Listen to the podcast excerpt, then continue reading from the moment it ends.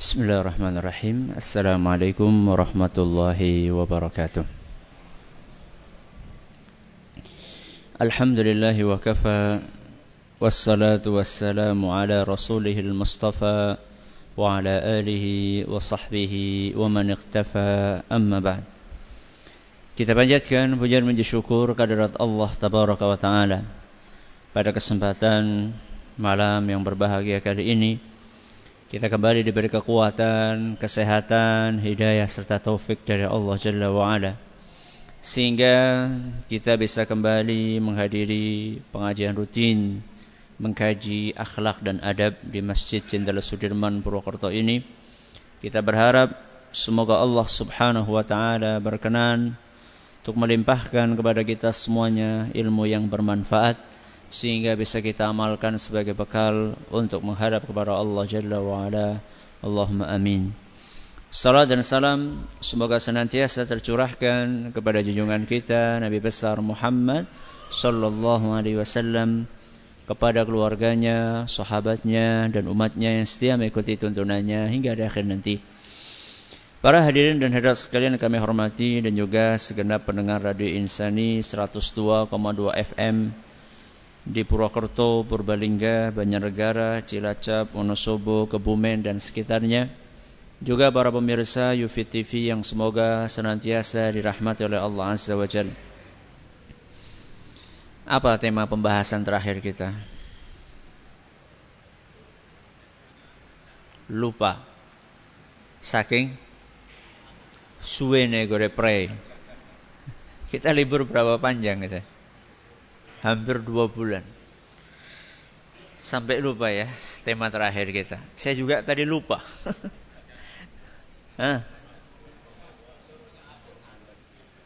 Oh iya, itu tema tema tem, itu tematik menjadikan uh, Ramadan sebagai bulan Al-Qur'an, bukan tema akhlak. Mengantar jenazah, Masya Allah, Alhamdulillah.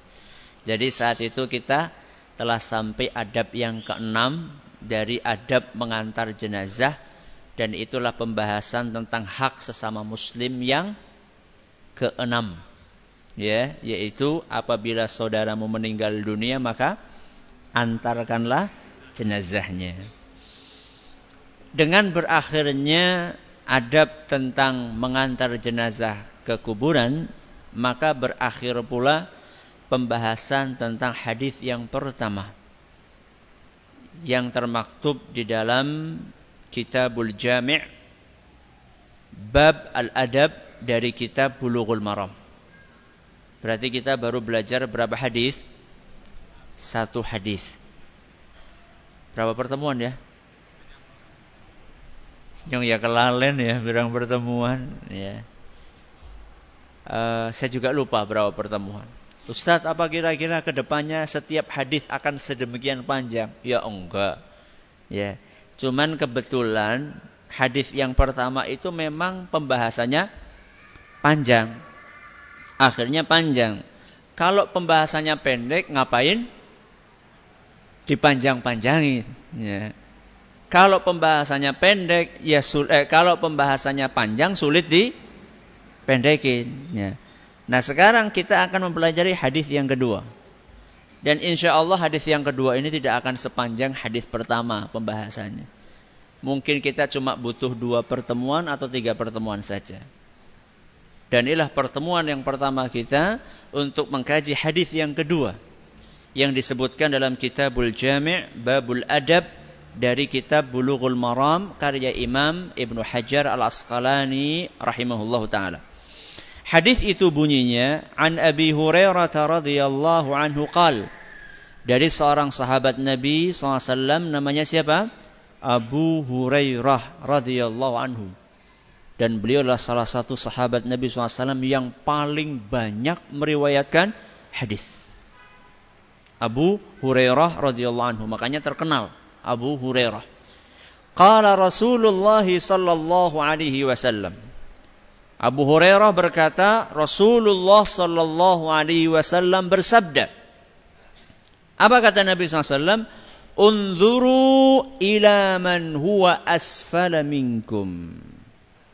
Lihatlah orang yang di bawah kalian. Apa? Lihatlah orang yang di bawah kalian. Wala tanzuru ila man huwa fauqakum. Dan jangan kalian melihat orang yang di atas kalian. Kita kita ulangi apa pesan Nabi SAW? Janganlah kalian melihat orang yang di bawah kalian. Eh, salah ya. Janganlah kalian melihat orang yang di atas kalian, tapi lihatlah orang yang di bawah kalian. Kenapa wahai Rasul? Fahuwa ajdaru alla tazdaru ni'matallahi alaikum. Karena dengan demikian, maksudnya dengan kita tidak melihat yang di atas, tapi melihat yang di bawah. Kalau kita seperti itu, kata Rasul Sallallahu Alaihi Wasallam, kalian akan terlatih untuk tidak meremehkan nikmat Allah. Jadi kalau kita terbiasa melihat ke bawah, tidak melihat ke mana? Ke atas, buahnya kita akan gampang mensyukuri nikmatnya Allah subhanahu wa ta'ala. Hadis riwayat Bukhari dan Muslim.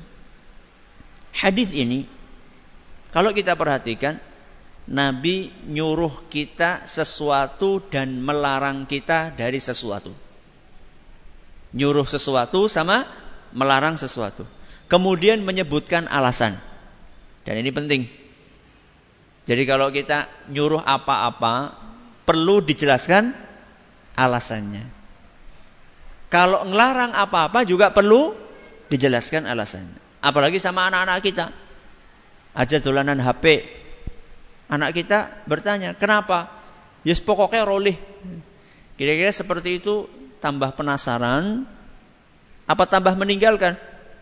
Tambah penasaran. Kenapa? Maka Rasul SAW tidak cukup hanya memerintahkan sesuatu, melarang sesuatu, tapi kemudian dijelaskan sebabnya apa. Nah sekarang kita lihat dulu perintahnya terlebih dahulu. Nabi SAW memerintahkan kita untuk melihat ke mana tadi? Ke bawah dan tidak boleh melihat ke atas. Maksudnya apa? Maksud nggak boleh ngelihat ke atas, harus ngelihat ke bawah itu maksudnya apa? Maksudnya seperti ini kita yang di bawah harus ngelihat ke bawah. ya, yang di atas harus ngelihat ke bawah. Apakah seperti maksudnya? Bawah atas itu apa maksudnya? Yang di lantai dua harus ngelihat Lantai satu, lantai satu nggak boleh ngelihat ke lantai dua. Apakah itu maksudnya? Di sini masih global. Rasulullah SAW dalam hadis ini masih global menyampaikan hadisnya. Jangan kalian lihat ke atas, lihatlah ke bawah. Apa maksudnya bawah dan atas?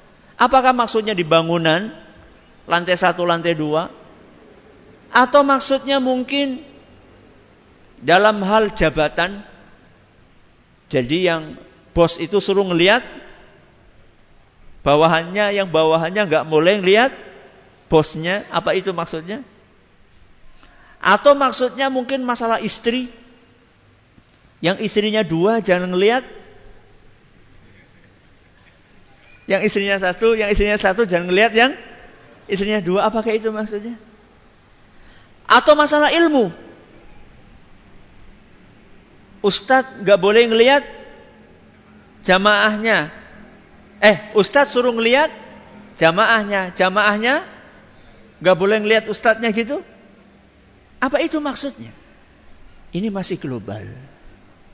Hadis Nabi SAW ini masih global. Bagaimana kita mengetahui maksud dari hadis itu? Ini penting sekali. Ya. Jadi ketika kita membaca suatu hadis, kemudian ternyata hadisnya masih global, maka perlu penafsiran. Perlu apa? Penafsiran. Hadis itu ucapannya siapa? Rasul. Kira-kira penafsiran yang paling top itu penafsiran dari siapa? Perkataan Rasul ditafsirkan oleh oleh Rasul sendiri. Itu yang paling top. Kalau itu nggak ketemu, baru dicari perkataannya siapa? Sahabat. Kalau nggak ketemu, baru dicari perkataan muridnya sahabat. Siapa muridnya sahabat? Tabi'in. Nah sekarang Rasulullah SAW ketika menyampaikan hadis ini, ada riwayat lain yang menjelaskan maksud atas dan bawah tadi. Makanya para ulama kita di antaranya Imam Ahmad rahimahullah beliau mengatakan al hadithu idza lam tajma' turuqahu lam tafhamhu. Kalau kalian nemu hadis kemudian hadis itu tidak kalian kumpulkan riwayat-riwayatnya, kalian nggak akan paham maksud hadis tersebut. Apa kata beliau? Kalau kita nemu hadis kemudian kita nggak kumpulkan riwayat-riwayat hadis tersebut, kalian nggak akan faham. Kenapa? Wal hadithu yufassiru ba'duhu ba'dha. Karena hadis satu riwayat akan menafsirkan riwayat yang lainnya. Ustaz, kita ketemu hadis kayak gini. Riwayat yang lain di mana Ustaz? Di mana kira-kira? Sebelum kita tanya di mana, riwayat itu apa sih Ustaz? Kok ada hadis riwayatnya banyak? Kenapa banyak? Bukankah yang ngomong cuma satu? Kenapa riwayatnya banyak? Ada yang bisa menjawab? Yang bicara cuma satu. Siapa itu? Rasul. Kenapa riwayatnya bisa banyak? Karena yang mendengar banyak. Sekarang coba, saya menyampaikan pengajian seperti ini. Kira-kira panjenengan semuanya ini 100% memahami atau ada yang Pira? Aja 10 lah. Kesedidikan lah. ada yang 80, ada yang berapa? 60, ada yang seket, selawe, selawe dan sing ngantuk dan ya. Macam-macam. Nah, sahabat juga seperti itu kira-kira. Ada yang menangkap perkataan Nabi seperti ini, ada yang menangkap sepotong ini. Nabi SAW itu pernah ngisi pengajian suatu saat disebutkan dalam sebuah hadis yang sahih, ada dalam sahih Muslim. Rasulullah SAW pernah ngisi pengajian ba'da subuh sampai zuhur. Sampai zuhur. Setelah zuhur, ngisi lagi. Sampai asar. Habis asar, ngisi lagi sampai maghrib.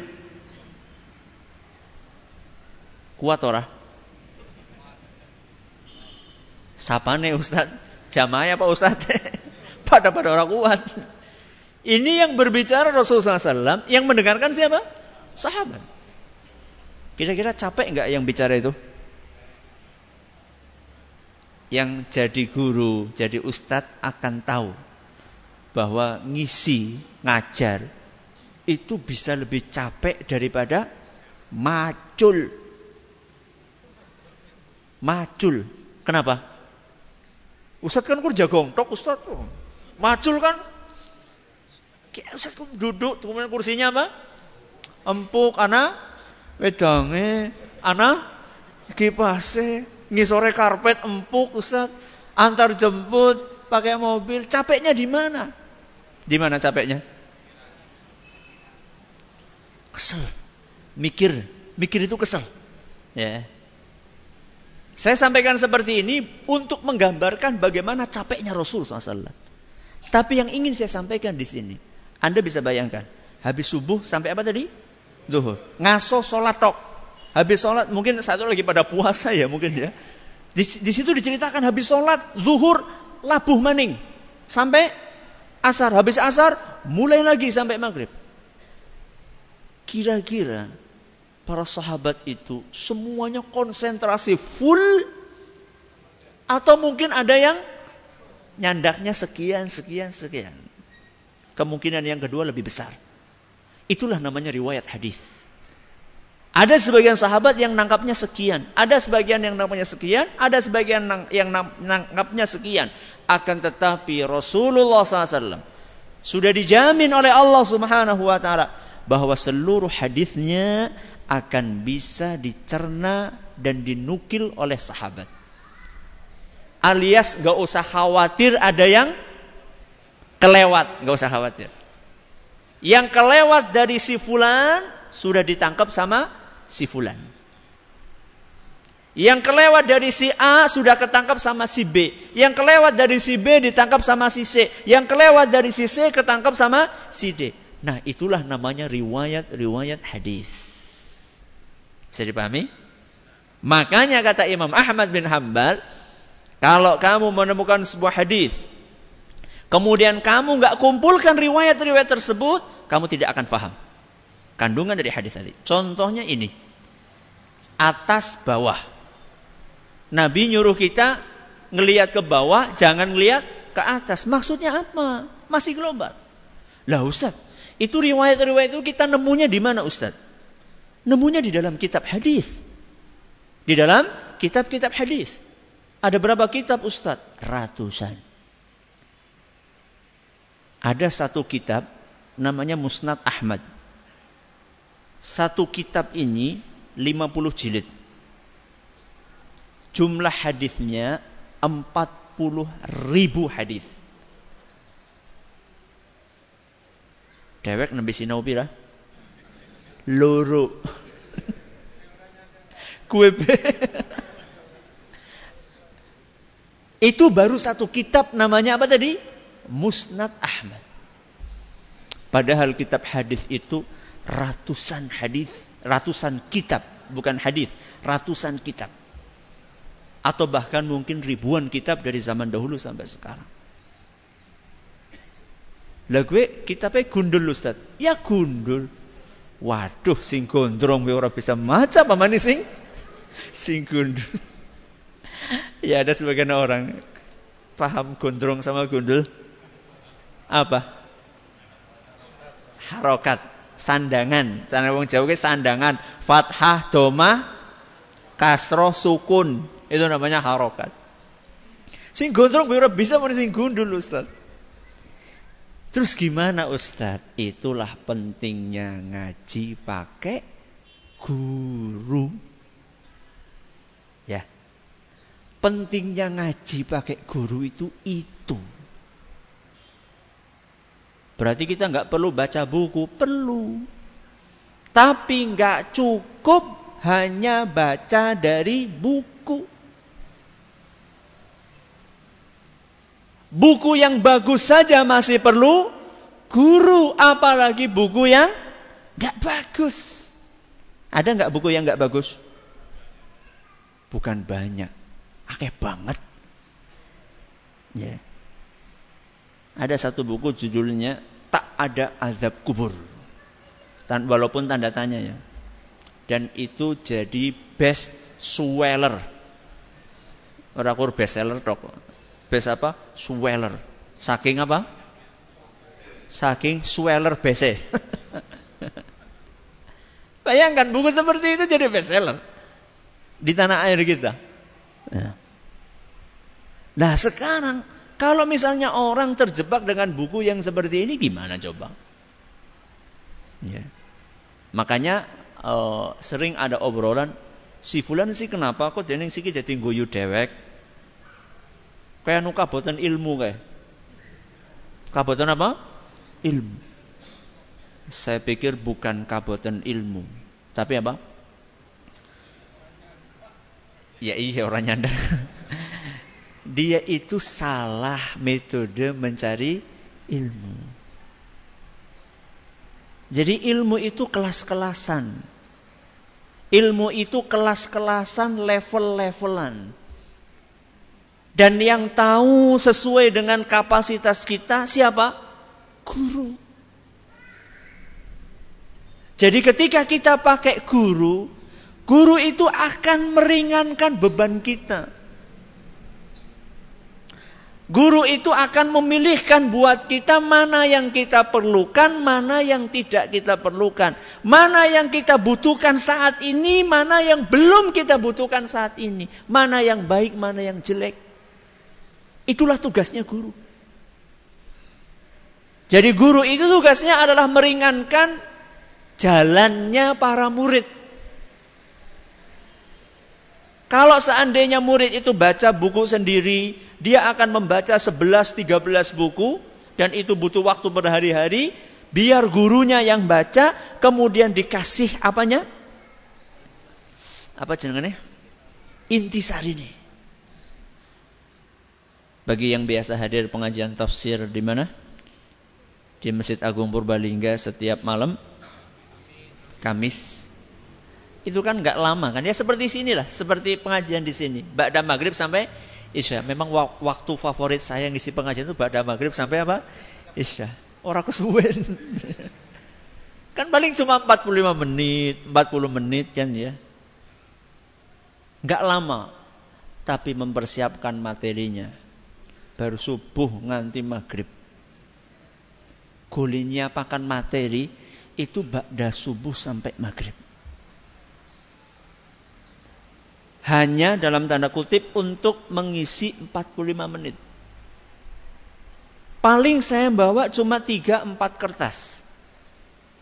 Tapi hasil dari baca 13-14 buku. Makanya istri anak-anak sudah hafal. Kalau hari Rebo, kamare Abi itu kayak kapal pecah.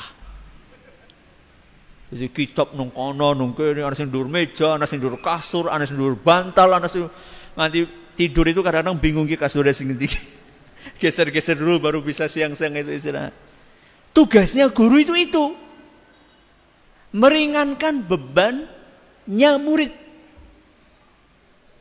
Lah gue nek gurune bener ya iya Ustaz. Nek gurune ora bener, lah gue mulane milih guru pun juga harus hati-hati harus selektif di dalam memilih guru.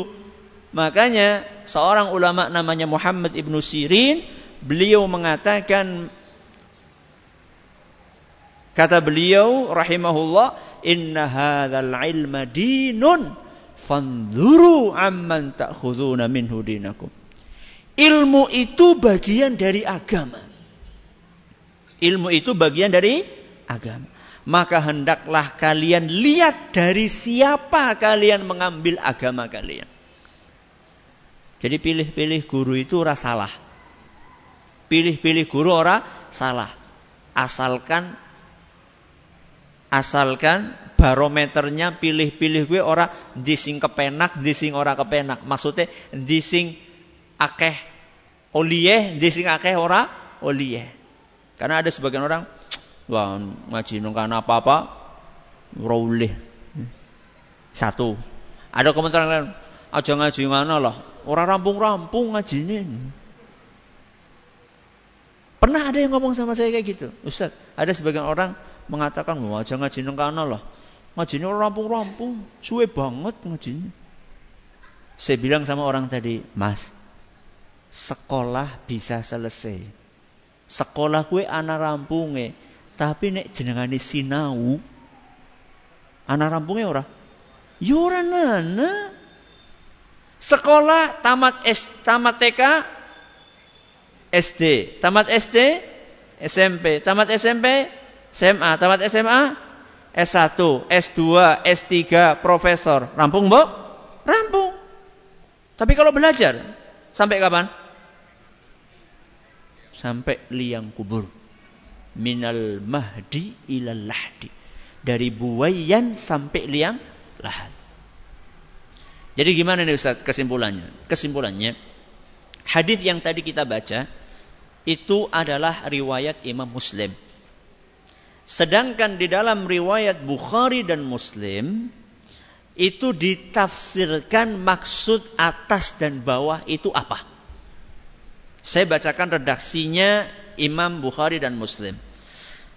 An Abi Hurairah radhiyallahu anhu an Rasulillah sallallahu alaihi wasallam qaal Dari Abu Hurairah radhiyallahu anhu dari Nabi sallallahu alaihi wasallam beliau bersabda Idza nazara ahadukum ila man fuddila alaihi fil mali wal khalqi Seandainya kalian pengin melihat orang yang melebihi kalian dari harta dan fisik. Jadi apa? Harta dan fisik. Falyanzur ila man huwa asfala minhu. hendaklah dia melihat orang yang di bawahnya. Dari sini kita bisa ambil kesimpulan maksud atas bawah itu dalam hal apa? Kekayaan dan fisik tubuh. Jadi kalau kita itu pengen syukur, kalau melihat kekayaan, lihat kekayaannya orang yang di bawah kita. Contohnya, nek panjenengan punya sepeda ontel, lihat yang mengendi-ngendi baisikil alias melaku. Itu.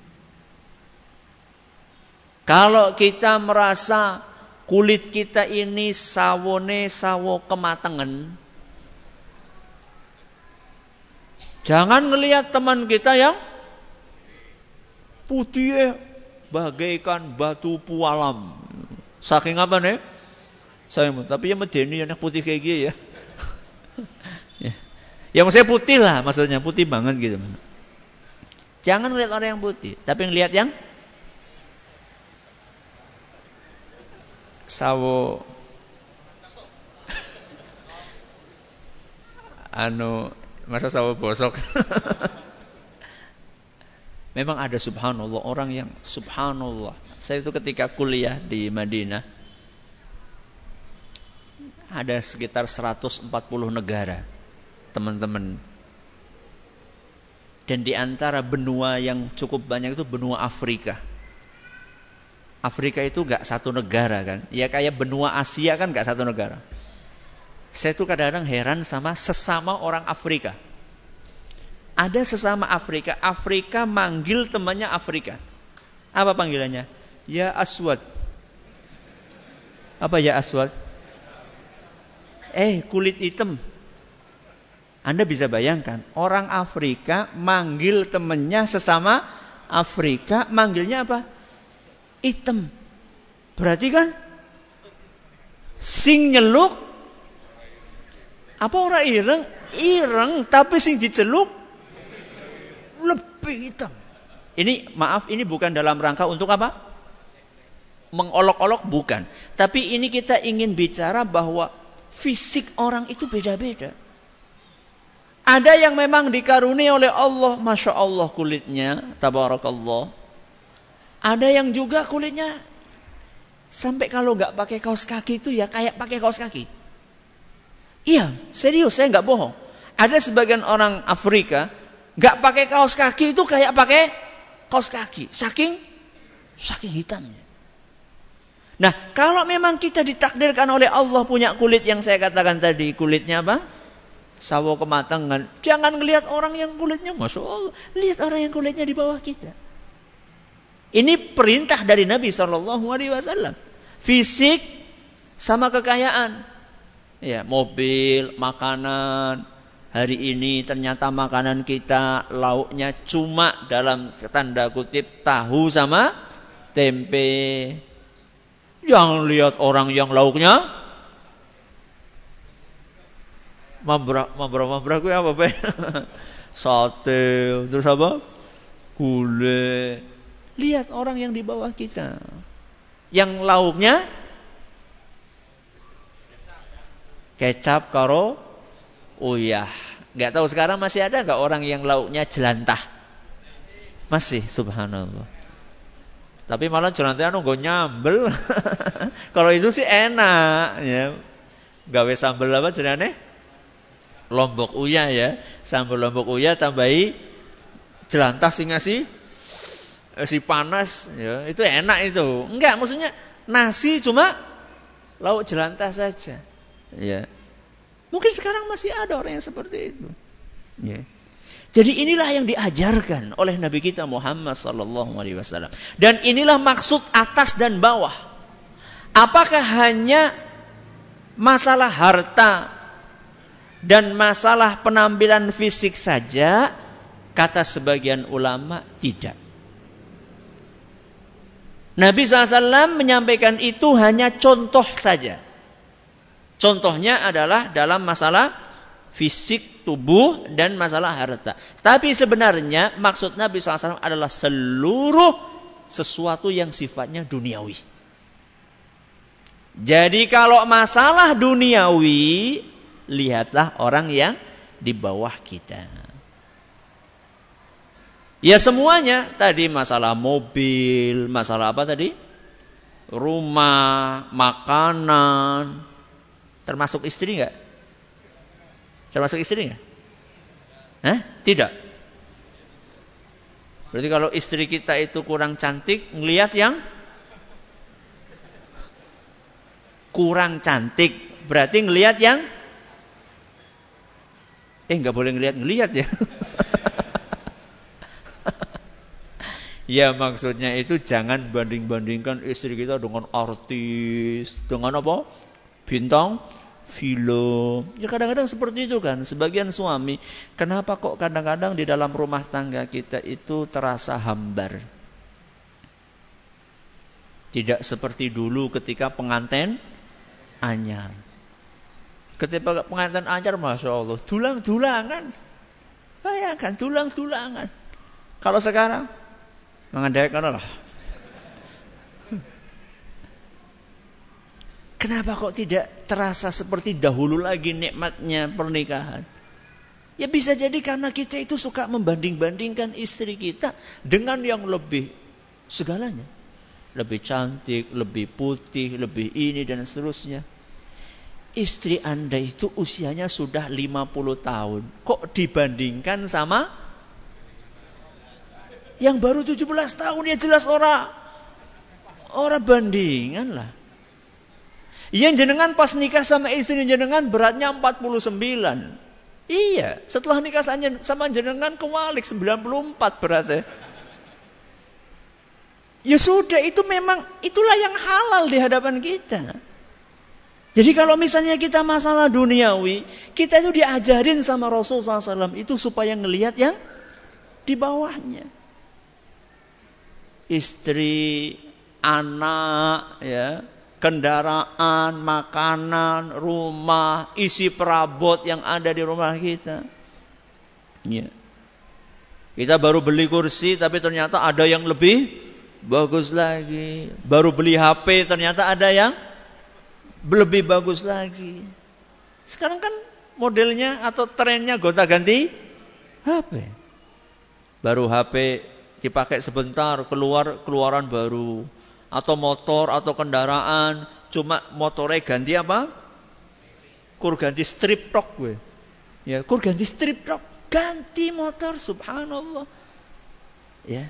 Cuma diganti lampu nih jadi uh, apa? wingi kotak sih jadi bunder. Atau spionnya dulu spionnya bunder sih jadi lancip. Cuma masalah kayak gitu saja. Ya Allah. Itu gak diajarin sama Rasul SAW. Kalau masalah keindahan duniawi, perkara duniawi kita disuruh ngelihat ke mana? Ke bawah. Bukan ngelihat ke atas. Kalau masalah akhirat, baru kita disuruh ngelihat ke atas. Nanti kita akan jelaskan insya Allah di akhir pengajian. Maksudnya di pertemuan berikutnya. Kalau masalah akhirat kita lihat kita ngelihatnya ke atas. Tapi kebanyakan orang kewalik. Kalau masalah akhirat ngelihatnya ke bawah, kalau masalah dunia ngelihatnya ke atas. Contoh, masalah akhirat ngelihatnya ke bawah. Jadi sebuahnya orang masjid, Mas. Loh, sih mending yang sholat, kayak malah orang sholat. Giliran masalah akhirat, Ngelihatnya ke mana? Ke bawah. Ya. Mas syukur lah, mau gajinya wis sejuta, iya nyong sejuta, kayak kanca kurang juta. Nah, kalau masalah dunia, ngelihatnya ke mana? Ke atas. Kalau masalah akhirat ngelihatnya ke bawah, nggak benar. Ini salah satu yang membuat hidup kita ini nggak tenang. Salah satu yang membuat hidup kita nggak tenang, gemerungsung, itu karena dalam masalah dunia kita ngelihatnya ke mana tadi? Ke atas, masalah akhirat kita ngelihatnya ke bawah. Termasuk ngaji juga sama. Ya. Jadi ngajinya kursi minggu sepisan, ya sih mending daripada cing orang ngaji. Seharusnya kalau masalah-masalah ukhrawi, masalah ibadah, kita berusaha untuk fastabiqul khairat. Makanya ada sebuah pesan dari Imam Al-Hasan Al-Basri. Dan dengan pesan ini kita tutup sesi hari ini. Kata beliau, kalau engkau kesalip sama teman kamu dalam perkara duniawi, kalau kamu merasa kesalip sama teman kamu dalam perkara apa? Duniawi, maka saliblah dia dalam perkara ukhrawi. Apa? Apa kata beliau? Kalau kamu kesalib oleh teman kamu dalam masalah duniawi, maka saliblah dia dalam masalah ukhrawi. Contohnya kepriwe? Jenengan punya mobil. Lumayan, sudah mobil ya, Masya Allah ya. Katakanlah yang Kijang, Avanza gitu ya Tahu-tahu temannya beli Fortuner. Jenengan jangan kemudian beli dure Fortuner apa? Alphard, Alphard atasnya Fortuner ya? Iya. Jangan kemudian jenengan, wah, nyong ora gelem kalah. Nyong mau tuku Fortuner, nyong tuku apa? Alphard dure mana? Iya. Jangan. Tapi kalau dia ngalahkan kita dalam perkara duniawi, kejar dia dalam masalah ukhrawi. Kayak kancaku salate nemu mah. Aku harap ngalahkan. Salatnya neng apa? Masjid. Jamaah di masjid.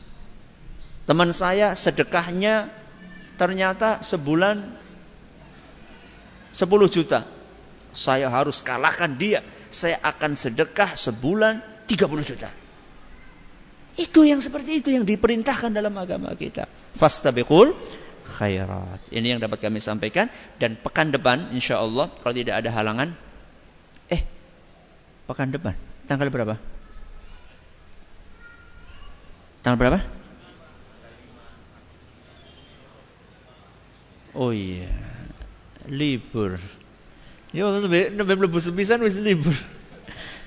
Ya, maaf ini, saya tanggal 5 Agustus itu ngisi di Bogor. Mohon maaf sekali, ini sudah sudah setengah tahun anu ngatur jadwalnya. Jadi mohon maaf sekali. Berarti pekan pekan depan libur lagi kita. Ya libur maning ya. Tapi insya Allah cuma satu pertemuan. Insya Allah cuma satu pertemuan. Pertemuan berikutnya kita akan ketemu lagi nek urip. Iya kan? Ya iyalah nek ora urip sih. Ketemu nang kuburan. ya insya Allah.